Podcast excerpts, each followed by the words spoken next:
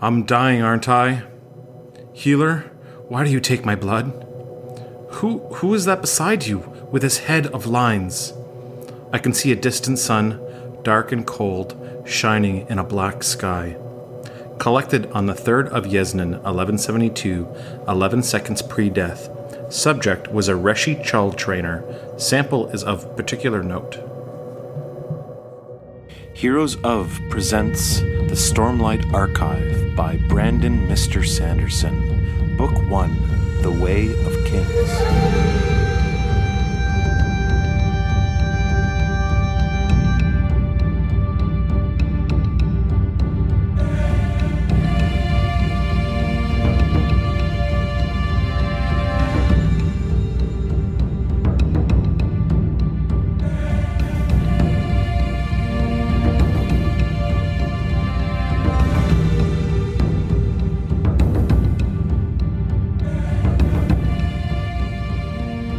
The episode begins, this is a warning to let you know this is a spoiler filled podcast. In this episode, we are covering chapters 3 and 4. Enjoy. Well, welcome to the show again. This is uh, episode three of the Storm Pod. We are covering uh, Brandon Sanderson's uh, Stormlight Archive series, book one, uh, The Way of Kings. I am your host, Sean Q. And with me, as always, he always keeps his safe hand tucked away. It's Jack. Hello. How's it going, buddy? Very, very well. There is a uh, cup of coffee in my hand. So I'm very Same- pleased about that. Yeah, same on my side. I, we're we- we're uh, we're doing a lot of these coffee pods, eh? Coffee Um, storm pods. You know, I've I've listened to po- uh, pods before that um, uh, people talk about what they're drinking. Like, oh, I'm I'm drinking uh, the uh, fine organic Mill Street, blah blah blah. Maybe we should talk about what kind of coffee uh, we're drinking. Uh, I'm I'm drinking the maple flavored Muskoka, ooh. Keurig's finest, Oh, that sounds really good, actually. in my Captain Hook uh, mug that I have here, depicting Skull Island. Ooh, nice. I So am drinking. Um, I am drinking uh, Costco's finest. Um, the the uh, Costco. Oh, yeah. you don't say. yeah, uh, it's a, uh dark roast, um, a Cafe Verona. Um, sounds all these fancy words, um, Mhm. and I am drinking it out of a um, red mug that I got from work. Not nothing fancy about it. Ver- the, the, the, the, the special red mug, the Reddit mug, red edition. the red edition. red edition. Um, Well, So, this. Yeah, I was ta- yeah, no, it's all good. I was taking notes for uh, for this episode, and uh, I realized uh, working on it that um, that doing this is a lot like planning for D and D. You know, I like I prepare an outline, like a DM preps a session, and whether or not um, uh, I even use it depends on the interaction between us as we record. Right, like much like a DM doesn't get to use any of his notes if his players don't do the thing he wants them to do. You know, like you know, like a, a part, like a DM might prep for two weeks and then play, and then the, the party decides, hey, let's all be investment bankers or do some stupid shit, and then now the adventure is completely gone. You, you, a- a- as a DM, you have to get used to doing all this work and all this work, and then you just throw it away. yeah, exactly. Yeah, yeah. So you were you've been doing some work for our. Uh, we're playing tonight. We're playing uh, the 3.5 edition of Barrow of the Forgotten King, right? Yes. Yeah, we're doing Yep. that on Roll 20 and using Discord as well. tonight. Yes. You all prepped up? No, I uh, will spend the better part of the rest of the day today prepping, and uh, but I should be in good shape for tonight. I have at least I think three maps prepared. Cool. So, but doing it digitally because of Mhm. the of the pandemic, um, so it requires uh, a little more on my end because of uh, of the digital world that I'm not so well versed at. But Yeah, you um your catchphrase if if you've ever had a catchphrase in your life, it's man, that's a lot of math. That's your that's your catchphrase. No no offense to any mathematicians who might No. be listening to the show. Uh, no, no I offense to any math magicians either, because we like those Math- guys too. Yes, the math magicians. mathematicians. Yeah. Yeah. we like those guys too. No, we we we I, I, I like uh, I like what you do. I just can't do it. so and and and because I curse the technology gods and have my entire life, uh, they've cursed me back. So Right, right. um, Th- maybe yeah. we can uh, set up a peace treaty rightly between you and math or something. We can like you know try to hash the, yeah. the old Well, I past think or whatever. I think uh, well I, I think what I want from Brandon, Mister Sanderson, Mister Sanderson. Mr. Sanderson. What I'd like from him for Christmas is some tech spread. Because I could use some some tech spread to help me to guide me Yeah. in my technological journey. So when I'm Yeah, exactly. typing or if I'm pressing buttons of the electronic looks sort, tech sprint like looks the like tech spread um, might, might appear and help me out. yeah, it looks like uh, it, it looks like it's italics or something. like, yes. um, Um, well, holy. So, chapter three, city. yeah, of so. Yeah, so Tim, give me a uh, give me a first off, give me an, an overall um, like your initial thoughts on these two chapters. We um Okay. we meet Shallan for the first time, and then we get back to Callan. Yeah. What did you think of these two chapters? Well, they're both chapters that deal with um, uh, characters that we already have been introduced to. Uh, however, the other character that I, I want to say that is introduced in great detail in chapter three Mhm. is is the city itself Right. of Kharbranth. So, I think I think uh, um, uh, he did a great job with sort of making that city c- come come alive with so many Mhm. interesting things about it, from the colors of the buildings um, to the. Um, um, I'm just trying to go through my notes here. hmm Uh, to to the whole building being wedge shaped and protected from the high storms and Yeah, and really and of, eh? and of- yes, and, and and of course all these bells that are present, and you know the stories kind of being hinted at why that is so, um, and even like the you know the bells are not just on you know high places adorning buildings or outside of archways or or or things like that, but also right down to the cart that this main character Sh- Shallan takes to get to her destination within the city. There's a Mm. small, a small little bell. Just you know, just things like that. I thought were really, really good in terms of trying to make the city come alive. Yeah, it's cool. Um, and then in chapter four, overall, ugh, it's just it's the drop. You know, like yeah, I know. it's kind to, of a um a, a compare and contrast, right? Like Shallan Davar is so full of hope and um starting Yeah. almost starting her life, and um Kaladin is like in the worst possible point of uh, uh of a life that could be right so it's it's you're right you said last week it was kind of a gut punch and we we get a second round of it here we we get another gut punch here yeah. So, but but but it ends it ends on a on a note of hope mm-hmm, mm-hmm, for chapter four. But- mhm. but one of the things I, I love about it is this kind of um, there's this sort of I, I think anyways uh, in the text there's a bit of com- comparison or similarity or maybe not similarity but juxtaposition um, between Shallan and Kaladin. So Mhm. th- th- there was another reference uh, with regards to Shallan speaking with uh, her uh, pirate um, captain who Uh, brings Tozbek? Tozbek, who brings her to Kharbranth, this this Mhm. huge city, um, and she she and him are about to have an exchange of words, and she's debating about expressing herself because, as she as she quotes, "It's not polite," and that Yeah. goes back to the previous chapter where the Windspren is talking to Kaladin and accusing him of being impolite. right So I really like the fact that there's like these subtle sort of ways of juxtaposing the, these these two characters, and also they're both brought there seemingly by the wind. right And and and in in Shallan's case, literally the ship that she came in on is the wind's pleasure, Mhm. And Tozbek, her pirate friend that brought her there, he actually says that um, once they found uh, Brightness Jasnah, that they've come here to see, or that Shallan has come here to see, uh, he exclaims that the wind spren have acknowledged your beauty and and brought you here.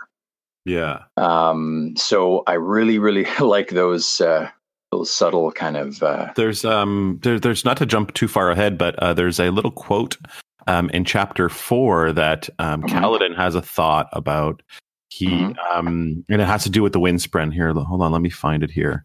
Um, Okay. he says, um, "Were the wind spren attracted to gusts of wind, or were they the gusts of wind?" yes, yeah, and so that's like kind of cool too. Like that's you know like it, w- it's like a chicken and the egg kind of thing, right? Yeah, no, it's uh, I I really liked uh, I really like this um, sort of counterplay between these two characters, and I'm Mhm. I can only guess that they connect in some way. I I don't know.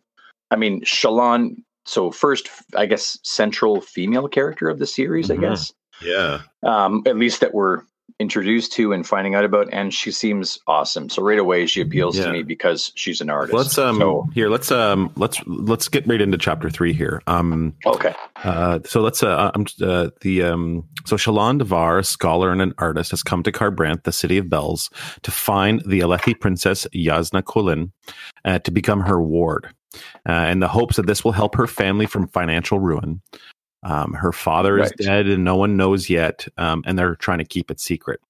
Um, we and and that and that I love too, though. Just to pause you right there. Mhm. yeah, yeah, yeah. That, that the fact that Brandon, Mister Sanders, said he waits until three quarters, like almost to the end of chapter three, to to Mhm. to drop that her father was dead.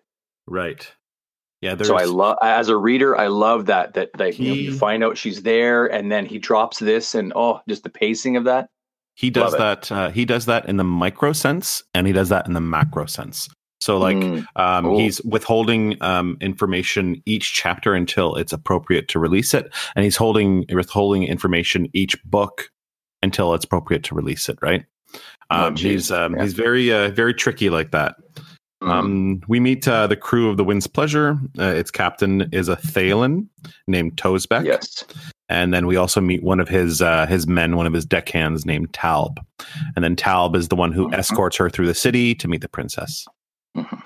Mhm. So, so so, so, if I can interject again, something, Yes, yes, something absolutely. really, really interesting, tell, right tell me there. what you're thinking. Tell me what you think. Well, I, unless I'm wrong, I don't know if I have my my uh, my uh, my notes accurate here, but um, you just mentioned that Tozbek is Thaylen, yes. and the slaver of Kaladin isn't he also Thaylen?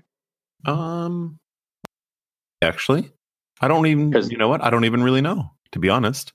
Well, so if that fact is true, then again, that's another comparison about the Thaylens.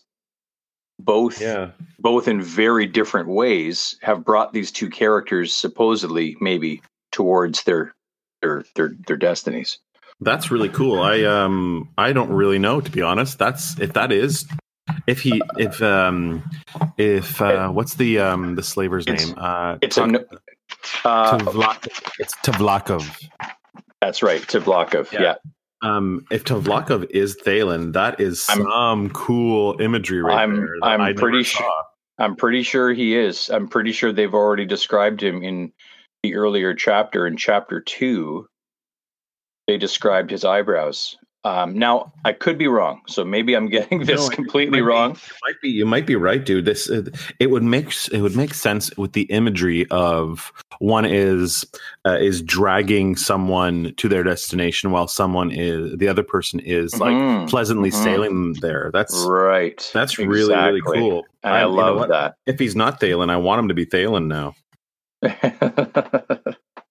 well, so and and so that I again I I love that that interplay. If if if we're right, maybe in housekeeping we can look that up and see if that's true. Yeah. Yeah, we'll look that up Um, and then uh, we can talk about that next episode. That's really really Okay. cool, dude. Um, so yeah, um, so we got a little bit of um, different um, different nationalities and countries here because we have uh, the country of uh, Thaylen, which is Mhm. where Tozbek and his men are from. Um, we met the Alethis in uh, the prologue and um, in the in chapter two and one because um, you know Kaladin is from Alethkar and he fights in the Alethi army. And then um, Shalon Devar herself is from uh, a place called Jacques Yeah, and, uh, yeah, They're known as Vedens. But yeah, that's right. Mhm. So we're No, we're starting Stu- to build the world here. Yeah, exactly. And and uh, and again, I just I loved the way that they were describing Kharbranth. To, um, Mhm. Well, you know, Kharbranth is everything from the Kharbranth is its own city state, right? It's its own Yes. uh, country. It's not a very big country because it's only one city large. It's got some probably Mhm. like some villages around it, but it really is just a one city state, like kind of like in the old uh, Greek days where Sparta and Athens were city states. Mhm. No, exactly. Um, well, there's a few really really great quotes in chapter three too. Mhm. Um, he drops uh, some he, uh, quote that says uh, expectations are like were like fine pottery. The harder you hold them, the more likely they were to crack. Mhm. So love some of these quotes that he's got here. Um, what else? So we meet uh, we, we meet Shallan, and she is not a um, typical hero, right? No, she's not. If She she's a but she so she loves the the the she's got the wanderlust. So she's like your typical adventurer that like she's out there in the world and she's she's enjoying it. So she's Mhm. not she's not at war. She's not uh, you No. know she she's not come upon you know super hard times. She's uh, uh she's got skills that go beyond um her. Um, I, I I guess we would call her a royal. Like she's Yeah, she's, She's um, a, of an uh, upper house. Yeah, right. So. Mhm. she's a scholar and an artist. she's a scholar and an artist so and i found the whole description of the feminine um the feminine uh studies fascinating Yes. as well hmm um so that like writing and and uh, music and and art uh were these sort of feminine domains hmm that that the men typically did not uh go to. In fact it would, it would be looked at as uh quite odd if a man yeah was, so this uh, is um this isn't for all of uh the um all of roshar which is the whole planet or whatever. The the no. um, this is only in the vorin religion. Correct. Right. Yeah. one of the other things they mention about the vorin religion is that um everyone is supposed to have a calling something that their yes yeah like I- religion is like a it's almost like a forced profession that will en- it's encouraged by like a happy afterlife so if you like you know if if you're like hey you want to have a happy afterlife make sure you have a good job and that you're doing something for the community mm-hmm. No, I love it. I love um, I love Shallan. She mentions that about her calling, about her having chosen art or or uh, natural. I think it was natural history. She refers to it as Yeah. being. yeah which is Um, like the uh, um it's like nature right Mhm. in d&d terms is she's she's a knowledge nature Right. She's not exactly. Uh, they describe Shallan as having an insolent streak. Um, I like the fact that she surprised all of her brothers because her brothers thought that she would not be that that she would be timid and maybe not Yeah. be a traveler or adventurer or seek anything uh, like that. But here she is out on the ship and and really enjoying herself. Uh, she's got she's got uh, red hair, long red hair, so that brings back a lot of memories from our D and D games, and Yeah. of course other uh, female characters in fiction that have uh, been made famous by having red hair. So that's uh, of course that's that's a fun. And actually, it's also odd because I think they refer to that the natural or maybe more popular color amongst her um, her fellow is it Vedens V E D E N Mhm. uh, is black. So she's uh, an outlier um, that way. Yeah, I think it's a V E D E N, but um, Mhm. v, yeah, but uh, but that doesn't matter. Uh, she says that it has to do with her um her mixed blood heritage or something. Mhm, That her mhm. like her family line has mixed with another um with another people, and that's why where the red hair comes from. Right. We, um, we got a a red haired oddity in these chapters already last episode when you had remarked that one of Kaladin's um sc- uh, part of one of Kaladin's squad was not Alethi. He had bright red hair. Red hair. That's right. else. Yes, I'm. Uh, I yeah, I didn't connect that. I'm, I wonder if that's going to come up again. But uh, um, I, I just I, I loved in this chapter talking with um, Shallan or Shallan, sorry, that she she filled up three sketchbooks of pictures and creatures, people that she'd seen. So she's got these these sketchbooks, and she seems like she wants to pull it out as she's journeying towards the the conclave, arriving in Kharbranth. Mm-hmm. Um, and she wants to pull it out and, and start sketching all these things that she's seeing. So Right. I, re- I really love that that they're hammering that home. An- yeah, another- she's like super nervous about meeting literally the most powerful woman in the entire world and trying to Yes. convince this powerful woman to To be uh, her to, ward, to be yeah. her ward. And she's like, "Oh, I'd like to stop and draw this tree." Mhm.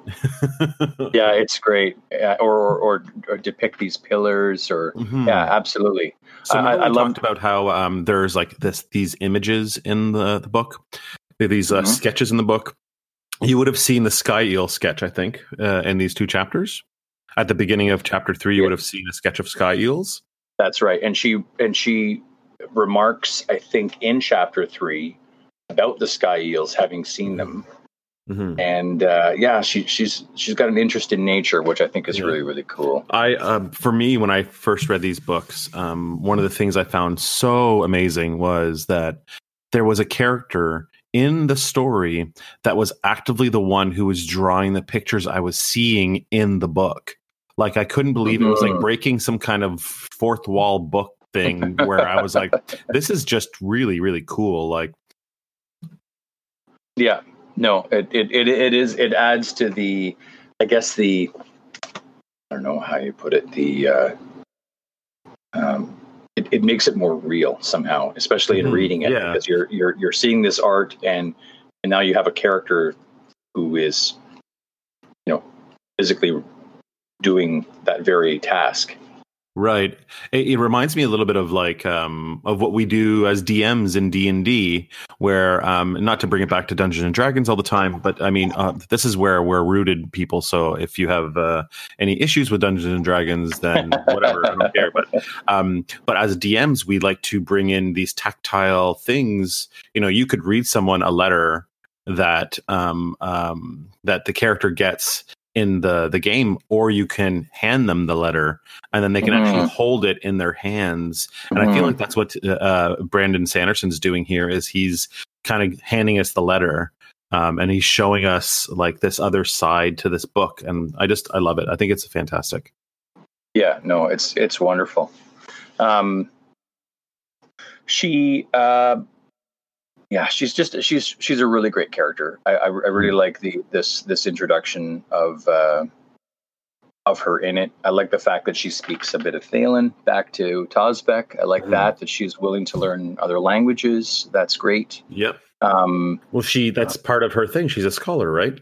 yeah, If she wants to be a scholar, she has to be able to read and speak other languages because that's. I mean, think of the people that go to university and you know like uh, want to study um, history. Well they have they have they're going to have to be able to read in latin and they're going to have to be able to read in uh, um, russian and all these different languages to be able to read the source material.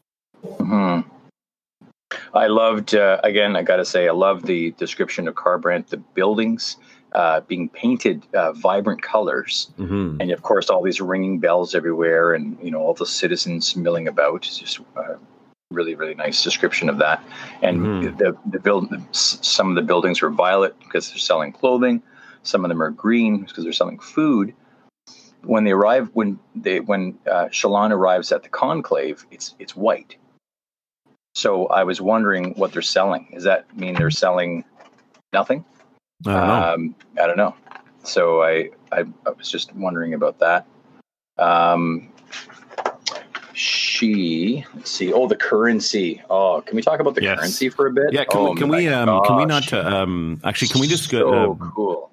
Can we just go back one step and talk about Kharbranth for a second? I got a couple Yeah. of notes here. I want to Okay. I want to read you. So, um, Sure. um, the in the chapter she says that Kharbranth was founded thousands of years uh, earlier, Mhm. but the actual quote is and I think this is important for like this mythology building. Uh, she says, Kharbranth was founded years before the last desolation, thousands of years before the terrors of the Hierocracy, Of the- long Hierocracy. before the Recreance. So we Yeah, get so like, I- like things here that she drops without really knowing what they mean. We get these terms to maybe think about in the future. Yeah, so I I've, wrote that down as well, and you know I, as a first time reader, I don't know I don't know what that means. So, but I wrote And it down, and I to. and just and just prior to that too, or within that text uh, in that area, she also um, is noting that it was founded back into the shadow days. Hmm. So I like I like that description too. But you're right, the the terrors of the Hierocracy, and long before the Recreance. Hmm So we So, will find and- out what that is eventually. Yeah, it's so it's so cool. Um, But yeah, gemstones. the gemstones. So again, just just really good. I, I, it added to the world. It added to uh, Hmm. um, it could have been really easy for Sanderson to just be like, okay, it's gold and platinum and copper and Yeah, but yeah. um So- but no, he chose a gemstone, and then because of stormlight, the gemstones absorb it, and so as a result, the gemstones, or rather the the the currency, the the clear chips, they they glow, and Right. then and then based on the stormlight absorption and the size of the gemstone determines the value of the of the sphere, I guess as, as Mhm. they call them, or these. yeah, it's these like um chips. like a chip is um is the smallest denomination and a five Yeah. chips make a mark, which is the medium denomination. So I guess it's like chips are like um like the pennies of uh, uh, Mhm. gem- uh of the, the the the monetary and then marks are more like dollars, I guess. like Mhm. five chips make a dollar, make a mark. Um, Oh, and, and and I like this a lot. Emeralds were were the most valuable, Mhm. um, and could be used by soul casters to create food. They dropped that, hmm so I wrote that down because that piqued my interest. Yeah, you're like, what does that, what does that mean? Yeah. what is that? What, okay, what's a soul caster? Yeah. Creating food. All right, Yeah. what's the deal? Um, the Um, other uh, the other ty- kind of gemstones are sapphires, rubies, and diamonds. hmm. And So- she gave she she gives a ruby to Yalb. hmm And he's like, "Whoa, Uh, this is way too there. much." Yeah, way too much. It was a week's wage for sailing. Yeah, Um, so I like the fact that she's generous. Again, this is all characteristics of Shal- of Shallan and what she's like. hmm Um, so she values people. She values their time. I like that a lot. hmm Um, and that Jasnah is a heretic. yes, She's denounced the religion of her, um, her certainly her family, her lineage, and Mm, so the which is devo- Vorin. Which is Vorin and Yeah. and and devoter. So right away you've got you've got these two kind of you got this one adventurous outlier, and then you've got this heretic, most powerful female. You're putting these two together, I'm really excited. I I, I don't know what that's going to entail uh, in the in the um, future chapters, but I, that that's where it, well, and and of course towards this end, it ended with with you know. Uh, well, the very end is just Shallan is about to meet. Um, she's like takes a deep breath and then is going to meet uh, Jasnah.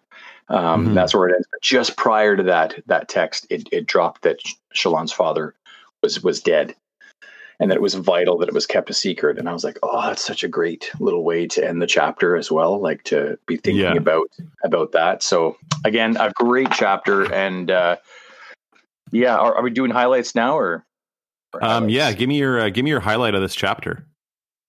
Well, I, I think the the highlight for me is uh, quite obviously the the introduction of of uh, of Shallan. I mean, Shallan is uh, the central um, character, and I just I love the fact that they um, chose certain you know characteristics, uh, or that uh, Brandon uh, chose certain certain aspects to her personality which I really identify with. So it's really nice to identify with a, um, you know, a, a powerful female character. I think that's important, and uh, yes, she very much so. Especially by especially by a male author. Um, we Mhm. don't want um, because uh, like I you know, I, there's a lot of authors out there that I love, um, Mhm. and uh, but some of the older authors that we read um, forget that there are uh, there is another you know, there is another type of person in the world other than the the white male. you might you might even say there's a whole spectrum. yeah, there's you're totally right. You're totally right. And so um, right off the bat here, um, we don't Mhm. get Shallan right away, but um, we get her very quickly into the series, and she this this uh, this crazy uh, scholar artist here never goes away. Um, she is with us for a while, and um, she's so such a great character. She's so awesome. Um, and uh, yeah, I'm I, I agree. I think it's it's really important. Yeah. So for so for me that was the highlight. My my sure. highlight for this chapter is um is the way that uh, um that Brandon Sanderson is able to sneakily world build here um and what is seemingly a very simple chapter you know um he brings up uh the Thaylens he brings up um another place called Tashikk he um talks about Natanatan which is another place altogether Yes, I, I, um, wrote that down as well. I, I wrote, I wrote down all of these question marks re- with with regards to references. Mhm. So, yeah, so because it's like the it's our info dump uh, section of the pod or whatever. Um, Hmm. but like we'll just do it now. Um, um, I I, I love the fact that he can take kind of like a simple, hey, we just got here on boat, and let's just stroll through the city.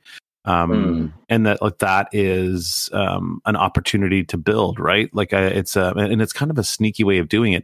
One of the things I really love about this chapter too, um, not to not to get two highlights here, but um, I I think it goes with my my original one is that um, we get that Shallan is has been traveling with this uh, these uh, these sailors for a Yeah. while, chasing Six. Jasnah from place to place. They say months. that um, she, yeah, that she doesn't stay. She's not trying to dodge Shallan. She's just a busy woman and doesn't stay in one place too long. And Mm. um, so, um, so I think this is like the third or fourth place that she's that Shallan and this crew have come to try to catch her. So when they get word that Jasnah is still here in Kharbranth, even the whole crew is happy for her. Like we finally caught her. Um, so it gives us, Mhm. even though we just met this crew and this woman, uh, Shallan, um, it gives us the sense that there's this history already that we weren't part of. Wasn't necessarily important for us to see, but um, but it's important for them to have already a bond before we get to meet them all. So I really like that. I think that's really cool. Mm. I, I just came across one other little note I wrote down. Uh, It has to do with uh, with Shallan. Uh, it mentions that she's allergic to flowers, and I'm just kind of wondering if that's if that's kind of a you know a little like an extrapolate from that. If that's just like a little sort of denunciation of her own beauty Mm. that uh, that she she is beautiful. Many characters in the book, well, I guess I guess two at least, are are referring to her to her beauty, Mhm. and um, and maybe she's got you know no time for it. She's busy with her sketchbook. She's busy with her talents. Mhm. You know, She so says- she's She says too that like uh, societally, uh, her uh, pale skin um, and her red hair is not really the um, uh, the idea of thing. beauty. Yeah, the in thing right, now is the darker skinned Alethi, like the tan skinned Alethi yes, with their Yeah. like kind of um, uh, mixed colored hair where it's like blonde and black or whatever. Yeah. So, so yeah. she's a she, she's a red haired goth, basically. Mhm. yeah, pretty much, pretty much. Yeah. My Yeah, she- kind of gal. She listens to Type O Negative and uh, yes, she's just she really is she's moody and she like draws in her book and stuff. it. Yeah. That's she's awesome. got she's got the eighteen hole uh, eighteen hole docs on, and yeah, exactly. Yeah, she's just really she's like the cool chick at uh, your high school that you like want to talk to, but you're afraid she'll punch you or something. Like, oh yeah, um. So, So, yeah, okay, so let's uh, do. Uh, yeah, it's a great chapter. You, you want to go to chapter four? Yeah, yeah. yeah, Let's let's So- do it. I mean, I, I haven't reviewed my notes, so go ahead and, and maybe I'll yeah, yeah. That's cool. I'll interject if I can. Yeah, sure. Um, so uh, we get Kaladin again. Um, this chapter, Kal- Kaladin is uh, interacting with the strange, sp- uh, the strange windspren again. Um, Mhm. He has an interesting conversation with the slaver Tvlakv, where Mhm. we, the reader, get a kind of a hint about what landed Cal here as a slave. Um, we experience our first high storm. Um, we really get to experience our first high storm, which you, earlier you said that Kharbranth is like kind of a character on its own, and Yes, the high the storms weather. are the high storm and the weather in this book is um, is their own character as well.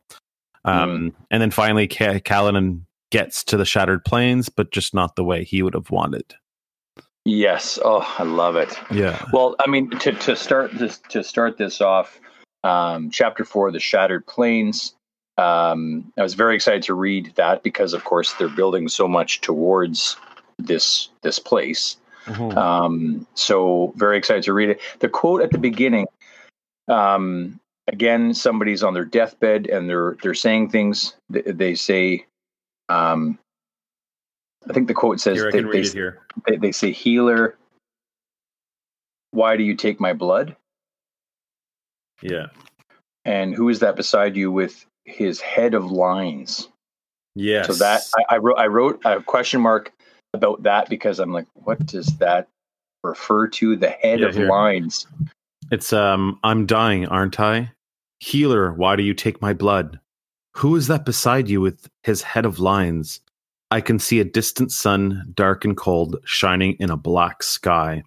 Collected on the 3rd of Jesnan 1172, 11 seconds pre-death. Subject was a Reshi Chull trainer. Sample Mhm. of is of particular note. So whoever's collecting this thought this one was kind of an important one. Hmm. Yeah, I, I, I'm really curious about that. And of course, whenever uh, it mentioned in that quote, why wh- why do you take my blood? Um, I was wondering if they were looking for midichlorians. Um, and- Could- sorry, sorry. No, I had, I had, I had to just interject that. I, I was reading it, and of course, very serious tone. I was reading it, and then, of course, I thought of that, and it made me chuckle. But back That's because the the uh, the quote is of particular note because this uh, Reshi um, chull trainer here is supposed to be the chosen one. So they're like, oh, if he's the chosen one, there's got to be some kind of viable scientific way of being able to measure why he's the chosen one. right, there has to be a measurable. There must be Yes, some- yeah, something. yes. It can't just be aloof and, and mysterious. It has to be no, scientific no, in nature. Got to add some math in there. So. yeah. Uh, no, I mean, really, really cool chapter. Uh, I love the fact that they're describing more, that, that it's back to morning slop, afternoon slop, Mhm. evening slop in terms of what Kaladin is eating and having to go through. Kaladin is describing his cage, his wagon cage, uh, having like splintered sections of wood, which reminds him of futile escape attempts. Mhm. Um, the Windspren asks, you know, why don't you cry? And he says, ask the Almighty, not me. Um, Mhm. uh, the plants and bushes, as they're describing the cart, uh, I love Oh, the yeah. fact that this that these plants interact and they pull back into the ground. This was something visually that I've seen in a number of things. Again, film. I wish I was more well read, so I would refer to other books, but alas, I'm not. So, um, but this I've seen in the Dark Crystal. I've Mhm. certainly seen it in in, in other Japanime. So I don't know if Brandon is inspired by those uh, by those things, or maybe he's seen it before. But I love when I love it when when the foliage is interacting with uh, with the characters. Um, that's there's really, really um cool. and i think he, they, they mentioned that there there's a um a protection from the high storms effect to it too um we'll, Ah, get, we'll get to the mm, high storm that later I, I have a whole a whole category of, of ta- to talk about the high storm but um there is a, Mhm. the, um a, a quote in there where it says that the um after a high storm is when nature here comes really alive because it's been hiding itself away from the storm. And so Yeah. these you know these plants like they bring in their branches and they make themselves protectable like they're they're protecting themselves against this violent high storm. And then whenever the high storm's done that's when they can like unfurl their branches and the rock Mhm. buds open up and the vines come out. So it's it's just really cool. Yeah, I, yeah, that that is really really cool. it's almost like nature goes dormant right? Like it's Yeah. really really crazy Yeah. scatters, you know, to Mhm. hide and then and weather out this uh, this storm. hmm Um, he's I love it. Kaladin, of course, uh, the the slavers are discussing a map, and then they they approach him to ask him for his help in terms of Mhm. of understanding it or knowing where they're going. He snatches it, rips it up, and makes himself invaluable, or seemingly invaluable at that moment. And then I love that he, I love that he he exclaims to uh, to his slaver, uh, to Tvlakv- yeah. yeah, to Tvlakv, he, he he says, "Happy Middlefest, you bastards." yeah. it just and of course Middlefest, you know this term, you know I, I don't know what that means. Um, uh, it's like Merry Christmas, probably, or something like that. Something, you know what I mean, akin to it. yeah. what did you I- think I- of? Um, I what do you think of Tvlakv? Oh, I, I I enjoy him because he's got his head on straight. You know, he's Mhm. he's playing Kaladin for what he is. He he's property. He wants to get a good price. He's willing Right. to he's willing to do um I think what is required of him with regards to Kaladin and tolerating him. Yeah, Um so I, I I don't know. I, I I'm not so sure that I'm convinced that Tvlakv's story is is over.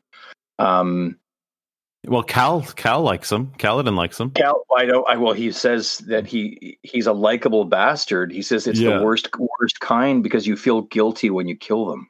Yeah. So I'm like, well, so and and and and going before that, after he tears up this map, um, he says to um to to he says that uh, all right, I'll you know I'll I'll I'll help. I'll I'll lend a hand here. All right, uh, fi- find a cliff.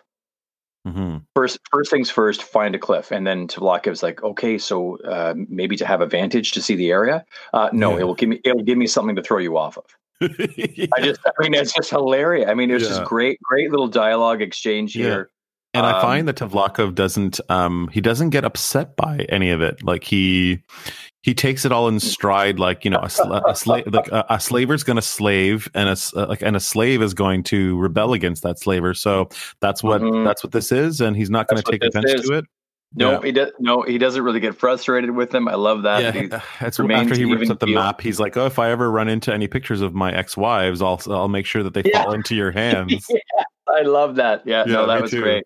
Yeah. That was really great. It made Tvlakv a more believable character, and uh, Yeah. and, and and as uh, as Kaladin points out, a, a likable bastard. You know, like yeah. Um, oh, and, and again, oh, there's a, another great line. Um, uh, Tvlakv says, uh, "But you just said that you have no desire for vengeance against me." And then Kaladin says, "I could learn." Right. I just Yeah. uh, there's some really great exchanges between those two, which is awesome. It's Um, um, Kaladin is like a um he's almost like a 35 year old man inside of a 19 year old's body. You know the way he, He speaks is. and the I way have he, to- like how wise wise he is and all this stuff. So on on that note, um, about his age, yeah, he's 19. We we met him Right. eight months ago. He was 19. They referred to him in chapter two as being 19. Yeah. Wow, that's the But only. he's been uh, and he's been fighting in Amaram's army for 4 years. um, Correct. he says. So So, he- yeah, he started when so he was 14 15. Yeah, exactly. Like so young. So I find Mhm. I find that that is a slight disconnect for me, but Yeah. it's okay. I mean, I, I, I love I love this story, so I'm not uh, I'm not. Uh, I think maybe we're supposed to take away from that that um that being in, in at war for 4 years at such a young age um just hurries along the growing up process. mm, You know what Mhm. I mean? Yeah. Yeah. Um, I mean, there's, you know, there's, uh, there's some truth to that. I think, you know, you Yeah. leave away all your childish things or whatever that quote is. You know what I mean? Like, it's, um, it must be tough to go to war. You know, when people are, you know, some of these kids were going to war in Vietnam or any of the other wars. Like, it's, it's got to really like change a person. You know? mm. So a quick note about the map. hmm Okay, Yes. the map that the map that he tore up. hmm Um, so love this idea. This uh, they, they they mention that on the map that it had high storm dates purchased from Yes. uh, roving storm wardens, Yes. and then and then it notes that Kaladin's father hmm could could do this. He could predict high storms mathematically with I mean within uh, certain Within reason. uh, yeah. certain accuracy. But I lo- I just again adding to world building that a map wasn't just okay. There, here's this, here's that, here's this, but Mhm. also writ- written down. Here's some predictions about storms. Yeah. I I that I absolutely loved. I, I Yeah, know it's a small cool. small thing, but I just It's kind of like a far, farmer's almanac of the high storms, right? Like they're Yeah, they are trying it- to they they come at such a regularity that they can try Mm. to like really p- pay attention to how long the last one was and when the next one's going to be. And you almost have to do that if you're going to have any crops or if you're going to have any any Yeah. kind of life, right? and that that should be a druidic cantrip in Dungeons and Dragons. Yeah. Unfortunately, uh, this one is more uh, actually math based, which means you wouldn't be able to be a storm warden. You That's right. you could not No, do this I, job. I, yeah, if it was based on math, then maybe the druids wouldn't wouldn't be able to do it. It'd have to be the wizards, right. which would make which would make sense because I'm Right. more uh, I'm more uh, I'm drawn to to druids. You're more a druid than a wizard. Oh, yeah, oh yeah, yeah, Yeah. Cover co- cover me in cover cover me in mud, Sarah McLachlan. Um, yeah. now that's an old Canadian reference right there. yeah, yeah. If you're if you're uh, Um, south of the border, you're like, what? What? Who's Sarah McLachlan? What's Sarah with the mud? Sarah Yeah. Ma- what? Um, so uh, yeah, very very cool. Love that about the about the map. Oh, geez, that was Yeah. very very cool. So we get to Um, this conversation with Tvlakv is really enlightening, eh? Like we get lots of well, uh, and, and then tidbits. dropping. Well, we ha- we haven't even discussed the nuclear bomb. Okay, well, hold on. The- the- let's talk about some of the little ones before we could talk about the big one. Oh, Um, we uh, we find out that Tvlakv can't see the windspren. correct. Or that Kaladin suspects, or or whatever, or that yeah yeah. Pr- pretty much that is alluded to. Yeah. Yeah, which which makes me think: Is Kaladin imagining this windspren? Is he? Is Right. this all in his mind? Yeah. Like, yeah, that's very Um, possible, right? But you had asked last episode, can everybody see the spren? And I'm I said, yeah, everyone can see the spren. That's part of everyday Mhm. life. But for some Mhm. reason, Tvlakv can't see this one that's flying around talking to to Talking to um Kaladin, talking to. Kaladin, which yet again is another um part of the whole. Why is this spren acting so strangely? So, in, if we're not going to talk about the bomb, I got to talk about another thing that I love, love, love. This is probably the highlight. Could could be the highlight of this chapter for me. Okay, well, is- early highlight. Here we go. Early highlight. Okay, early highlight. So, Kaladin is looking at these hills that he's seeing. Um, the, the this these these hillsides. I mean, I think that they're in the what's referred to as the unclaimed hills. hmm Okay. So he and he's he's looking at this and he remarks that you could spread stumpweight sap on these hillsides. You could mix Yeah. it with lavis you could mix it with lavis seeds and in about 4 months you would have polyps larger than a man's head ready to break open for grain. Right. So and what I love about that is he's imagining another life Right.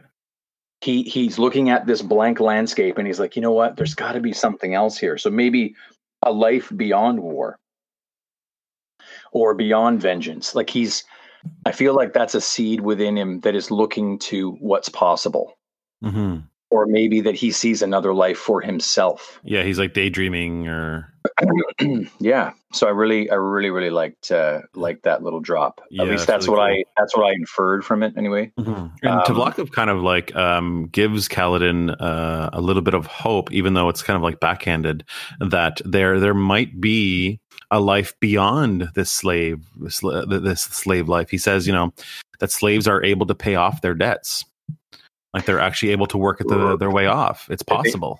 It's possible, but then they also drop a lot of hints that that's probably just you know Hooey or Um, whatever. Yeah. yeah, yeah. Yeah. So it's a bit, it's a bit of a double edged sword, I think, on yeah, that it's, he said it's it's possible, but it doesn't um, it doesn't happen often, and the um, the system of paying them back is so weighted in the slave uh, the slave owner's behalf that it could take years and years and years and years to to even be able to pay it off.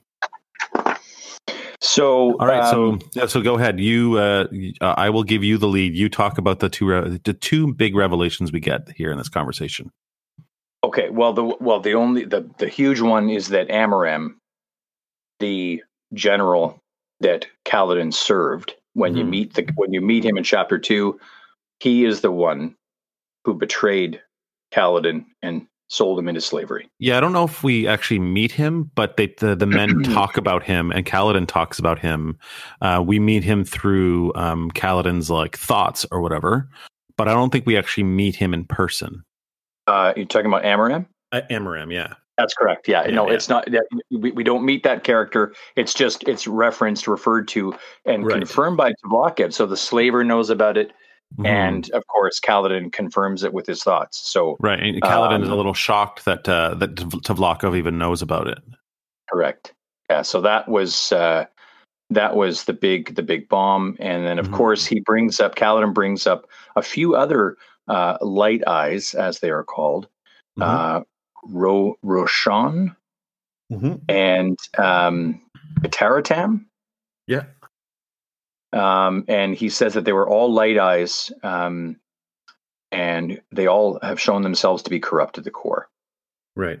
And and in in Kaladin's mind, he describes them. I love this. This is this is great. He describes them as rotting corpses clothed in beautiful silk. yeah, that's awesome. What a great line! Yeah, that's really That's- beautiful. It's, it's just one. So you know, supposedly he's not after vengeance, but no, don't don't count Mhm. on it.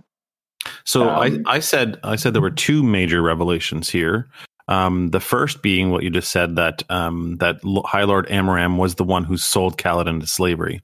Mhm. Clearly, we know something went wrong on that battlefield that day. We don't know what it is yet, but something went wrong on that battlefield that day.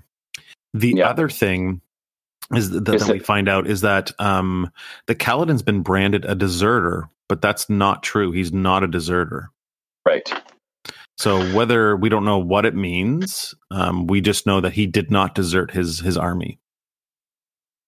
No, it's well. It sounds like well, it could be that Amaram um, uh, branded him as such uh, Right. in or in order to seal seal his fate and sort of tuck away tuck away Kaladin. I don't. It, it's funny. Like I, yeah, yeah, yeah, it begs the question: Why did Amaram keep Kaladin alive? Right. Um, so part part of me, reservedly, I don't know why, just because of the possibilities. Part of me's wondering: Did Amaram brand Kaladin in order to save him?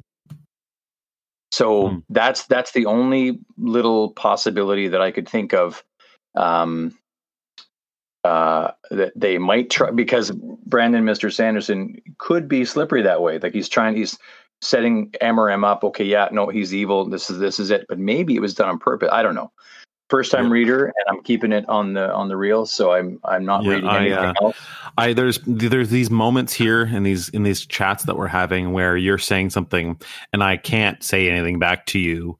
Um, No. I almost need like um, a phrase or a sentence that is like completely uh, like I have to say like, well, that's interesting, or um, we Yeah. will see, or something like because I I really can't say. No, no, for sure. I, I I I really don't want you to spoil this thing because No, I I'm, really I'm I'm really I'm trying hard loving not to. I'm loving um, it. I'm just That's why uh, I'm trying to stick to my notes because I really don't want to. I don't want to like freely chat about it because then if I do that, then I'll let something slip. Even something little, I don't want to let slip. I want your your um your experience of this uh, the, these novels to be really organic and uh, like you were reading them without any um any interference from anybody else. So Well, I have to admit. So one thing is bugging me about chapter four. So that that so that pretty much is it. And I guess the, the other big reveal, uh, if we want to add like a third one, is that he he has arrived at uh, the Shattered Plains. yeah, So he he wakes up. He's looking at these armies over these hills. He's like, "Oh my gosh, this is this is where I was wanting to to come." Yeah, he sees the um the Kholin banner, the royal banner of the Kholin. thousands of banners it describes it Mhm. you know this is a massive army and the, and that soul casters are going to be here because he he says he notes that there are stone uh, barracks and Yeah. if there's permanent barracks here then soul casters will be present so i'm like really okay. cool how uh, how Sanderson does that. Eh? He introduced the idea of a soulcaster last last chapter. Doesn't tell you Hmm. what it is. Just says the word soulcaster. Says that uh, Hmm. emeralds can be used to soulcast. And then now he's saying, Yeah. "Wow!" And then Kaladin's like, "Oh, there must be soulcasters here because look at these permanent buildings." So now he's giving you a little bit more of a taste of what that means, but we don't really Yeah. still know what it really means. Just he's just giving a little bit more uh, more information. It's really sneaky. house Kholin uh, he sees the banner for house Kholin Mhm. and uh, it's a Which sword king's standing banner. king's banner and a sword standing before a crown. Again, just classic imagery on Yeah. the on the banner. And then, but the the last thing for me in my notes are about this uh, chapter. I had a few other little small things, but Mhm. um, the, the last thing there, there, there, was a word in here which I've ne- I, I meant to look up. I didn't. I, I normally, if I come across something that's not in my lexicon, Mhm. I try to look it up. But it, is it Biruact? Hmm? 10, 10 masses of troops. I mean, I got to look this up. This is driving me crazy. Uh, m- maybe this is in housekeeping, but uh, it says 10 masses of troops.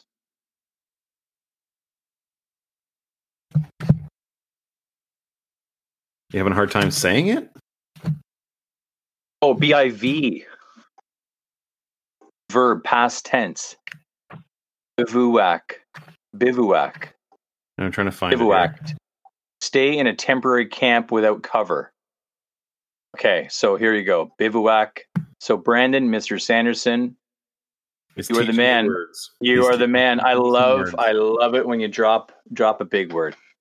That's great. So it's a it's a verb. It, Um, it is a and it- verb. It is a verb. Confirmed. It's a verb. Convert yeah, confirm people. Chapter 4, verb. If ever, There's if a anybody verb out there in uh, podcast land was wondering, it is a verb. Okay, so it means to stay in a temporary camp without cover. There you go. Uh so bivouac. Okay, so I didn't know the word. So yeah, uh, that's great. At the end there, he says um, that um, Oh, yeah. he gets there, he gets to the war camps, he sees the majesty of how huge this is, and then he says that Tien would have wanted him to fight in the king's army. Yeah. We don't know who Tien is, but we know that Tien would have wanted him to fight in the, the king's army. He also says if he'd find his old self, he'd find it here. Right. Um, that's the end of the chapter, I think. So I have a couple of little um, notes here for the rest of this chapter, just to, just some uh, some stuff that I wanted to get through. Um, we get a lot of information here about high storms themselves. Um, the high storms can affect seasons, um, and then that means life is very unpredictable. Um, so they don't have like regular seasons like our world does, right? They have these like kind of these mishmash of of seasons because the high storms are constantly wrecking that. Um, high storms, um, some of the conditions that they have are like super strong winds, and that's why the the Kaladin says that the thing that's the most scary about a high storm is the storm wall, which is that first. If you look, if actually, if you actually look at the ch- at the cover of the book, um, which you said last week was just so beautiful. Um, Yeah. That you can see that storm rolling in, and that that that Mm. first line, that first line of that storm is known as the storm wall, and that's the thing to be afraid of because all the loose debris and rocks that are just laying around are all getting kicked up, and it's like this major like wizard spell of like you know what I mean, like can rip people apart. It's so strong. Yeah. I know it's uh, it's immense. Uh, the the world above them, like you've got these characters down below on this tactile world, but then you've Mhm. got this you've got this whole other thing brewing on top of them, and Yeah. of course, you bringing up the severity of the of the high storms brings me back to the quote in chapter three. Um, that expectations are like fine pottery. The harder you hold Mhm. on to them, the more likely they were to crack. It's kind of Right. like the, these high storms. It's like, well, don't get any ideas about a, a long crop here, because right, exactly. this, the storm is coming in, and this season that you wanted maybe a few weeks, well, you're only getting one week, or you're only Right. getting So you better two. you better get some stuff done in that one week. Yeah, and yeah, it's a it's an unpredictable an unpredictable world for Mhm. sure. It's, So it's, if- it's really cool. if the the, the debris and uh, rocks and whatnot being kicked up by the winds wasn't enough, the actual rain is icy um, rainwater, so it's very very cold when it drops. Um, um, so it's it's very very very harsh. Like we, um, Kaladin is in his little um, his little uh, uh, wagon uh, whenever it hits. And um, Bluth, the um, one of the Mhm. mercenaries, comes over and like opens up these panels so that the, all the slaves can actually get washed Get watched. yeah, by the high storm. And normally, yeah. he says, normally that they would be washed during the riddens, uh, the riddance, which is the end of the high storm when the rain is nice and soft and it just sprinkles. That's when they would normally have their high storm shower. But for yeah. some reason, they're getting it during one of the more violent parts of the high storm, which is, you know, that's a, sl- a slaver's going to slave, right? Like they're going to just do whatever yeah. the hell they want. Well, I, I, think I think the comment. Yeah, exactly. Well, I think also um, Tvlakv uh, in or sort of uh, the hint that he thinks that if they are washed with this more severe uh, point of the storm, this well, it it gets rid of the stenchy uh, um, a little right. better, or, some, yeah, or, right. or something, like which that. is probably true. Um, uh, you could. It might not necessarily be the most humane way of doing that. No, like course, soap might be the way to do that, but not like not violent, life-ending storms. But I, I get his point. I get to Tvlakv's yeah. point. Um, Try they, a little Irish just a little, ah, ah, a little. top, of, top of the morning to you. Uh, here's a little high storm to get you clean. Um, that, um, that, that might be the the the best or worst uh, Irish accent I've ever heard. It's it's both actually. It's it's both. It's it's it's, it's so good and so bad that it can be both. Yeah, it's the, it's the best and worst. It's, it's the, the burst. Yeah, it's, it's, the, it's the burst. It's the burst. I'm like That's a burst, burst, of sunshine. Um, mm. the uh, the lightning in the high storms have mm. like a myth uh, lore tied to it. He says that um, oh, the power yeah, of the lightning right. could come from the Storm Father himself, mm-hmm the lost radiants or even the void bringers. The void bringers yeah, yeah, so this is something yeah. that um like just the common people who don't really know much about the science behind high storms i'm sure storm wardens don't think these things but like regular villagers will look up at a high storm and think oh my god yeah. it's the storm father. Oh my god it's the lost radiants or it's the void bringers. So it's it creates this fear in them that there's this like you know stronger than them uh, yeah odin odin thor and loki duking it out exactly. duking it out with with the um, yeah. with the um, uh, what are they called? The ice giants. Yeah, yeah. That's exactly that's exactly the point, right? Is that there's this like mm. mythological quality to these storms. Yeah. Um, and then that's when I was going to say um, that uh, after a high storm, that's when nature comes to life.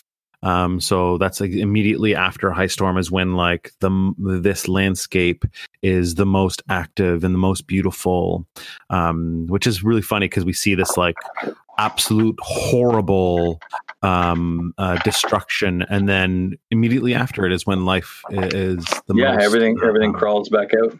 Yeah, so it's really cool. Um, yeah, so high storms seem to be um, important um, in people's lives. Remember uh, in the chapter three, uh, you said that uh, Kharbranth was built on a lait, which is like protection from the high storms. So Correct. these people who live here in Roshar have to, their whole lives are um, like based and uh, um, made and they have to like build their whole lives around these high storms. So yeah, no, exactly. I mean, it's it's an ever present uh, threat, um, mm-hmm. and I, I, really do like describing all these things as characters because they they do take on personality for sure. Yeah. The um the last little thing I have here in my notes, and then we can uh, say goodbye, is uh, we get a little bit of a flora and fauna dump again. Um, we get. I, I was um, wondering if you were going to bring that up with the yeah, Yeah. So we get. Um, yeah, yeah. We get uh, strange shrubs, like you mentioned earlier, that retract yeah. their branches. Yeah, um, yeah. They, they they talk about rock buds again, and you know, if you look at the the, the um uh, the cover the cover again, there's actually rock. You can see them. Yeah. There. Yeah. Right there. Yeah. Which is really cool. It's a, a source of uh, so many different things that people they, they they use them in everyday life. So it's um it's a very common thing for them to use. Um, we get a whole bunch more on chulls. So we were introduced to them last time, but now we get, you know, Kaladin really kind of ruminates about them. We get a little bit more on chulls again. Um, we get, uh, they talk about cremlings again, and they talk about insects, about crabs, which, you know, we're familiar with crabs because we have crabs in our world. Um, and then he talks about something called leggers. Yeah, leggers. leggers sound like yeah, leggers sound like centipedes to me, like many legged. But I think they're more like a crushed crustacean. With they has got like a bunch of different legs. I don't know.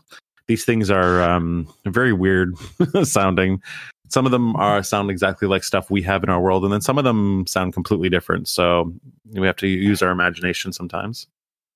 Um, on my end of things, keeping track. Well, I'm not keeping the best track, but I did notice that Lifespren were present. Yes. Um, after the storm, so Lifespren uh, appearing. Mhm. So So, when you spread to the cool. list. I like my Yeah. spren. Yeah, you like your spren. Uh, um, this is a, a new uh, addition to Jack's uh, uh, spren list. My Um, spren list. Yeah, it's um, Um, they are really really neat though. I just confirmed in housekeeping hmm that Tvlakv is a Thaylen slave master. Ooh, ooh. Do you know what, cha- uh, what page that's on? Um, I don't, but I just looked that up in just in heading, so I, I didn't read anything ahead uh, Oh. or anything like that. yeah, careful I, you. I know, I know, I know. I- I- stuff. Don't you're, you're right. stuff. You're right. I, I couldn't help it though. I was, um, I was, I just typed in Tvlakv and I haven't clicked on any links. The first link that came up is, uh, let's see here, stormlightarchive.fandom.com.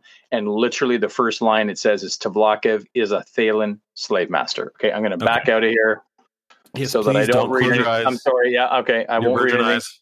Yeah. Um, that's Okay, really I'm- cool, dude. I'm glad that you uh, you found that because um, that means your um, the things that you noticed in it are are for sure Mm-hmm. real. Like I never, I've read these books. I don't know. This is maybe my sixth time going through the Way of Kings, Oh, and I never put together really? that. Yeah, I've never put together that Tvlakv was Thaylen and that Tozbek were both Thaylen, and this like compare and contrast uh, between the two journeys that they're on. That's really cool, dude. Oh, I love, I love, uh, I love what he's uh, writing down. It's very, very. I'm still very daunted because I'm looking at the rest of this paperback and I'm like, This is a, a, big uh, read. This is yeah. a huge endeavor, and this is one of three. And then there's the new book dropping in November. Yes, um, uh, but I think we're going at a pretty good pace. I mean, like, let's not uh, let's not force the issue. We're not gonna we're not gonna like read faster or, or do this faster than we were, were able to. We're you know we started we, we came up with this idea a little late in the year. We probably should have done this when pandemic hit, and we would have had all this free time to do it. But uh, we're doing it now, and we're having fun. So.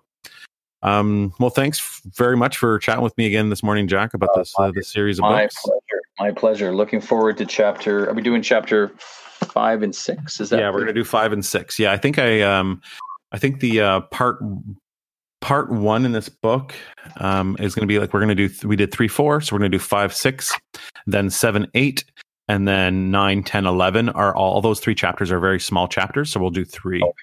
if Okay, anybody's yeah. reading along with us that's the format for the foreseeable future and we'll let you know for the for part two. Oh and then obviously after um, 9 10 11 there is a little area called the interludes. So it's like three uh, small chapters. The interludes are like a kind of a break from these characters and we we we um, learn about other characters somewhere in the world. Uh, but we'll get that eventually um, if any listeners are interested in supporting the show, you can go head over to patreon.com slash heroes of. Um, you can go uh, check out our mangled mess that is Patreon. Um, I haven't really worked on it very well. There's only two tiers. Um, I know that I should have some goals up and all this other kind of stuff, but I'm not really sure how to do that. Maybe we can get someone um, on our side to figure that out for us. Um, if you're wanting to talk to Jack or I about this uh, the series, um, you can go to um, uh, our Twitter handle is uh, at Heroes of One, or uh, or our Instagram is um, Heroes of Hakathra. That's H A C A T uh, H R A Heroes of Hakathra, which is uh, Jack's long long-standing D and D campaign that uh, he runs for us. Anyways, um, thanks for listening. Uh, thanks for having coffee coffee with me, Jack. Well, you're welcome. Take care, my friend. We Yeah. uh, will do this again soon. Yeah, you too. Hopefully in, uh, in the next few days. All right. Uh, take care, everybody. The Storm Pod is brought to you by Heroes of. Theme song by Jack Forrest Productions. Additional music by Jason Moray. Produced by Jack, Jay, Phil, Mike, and Sean, the heroes of Hakathra.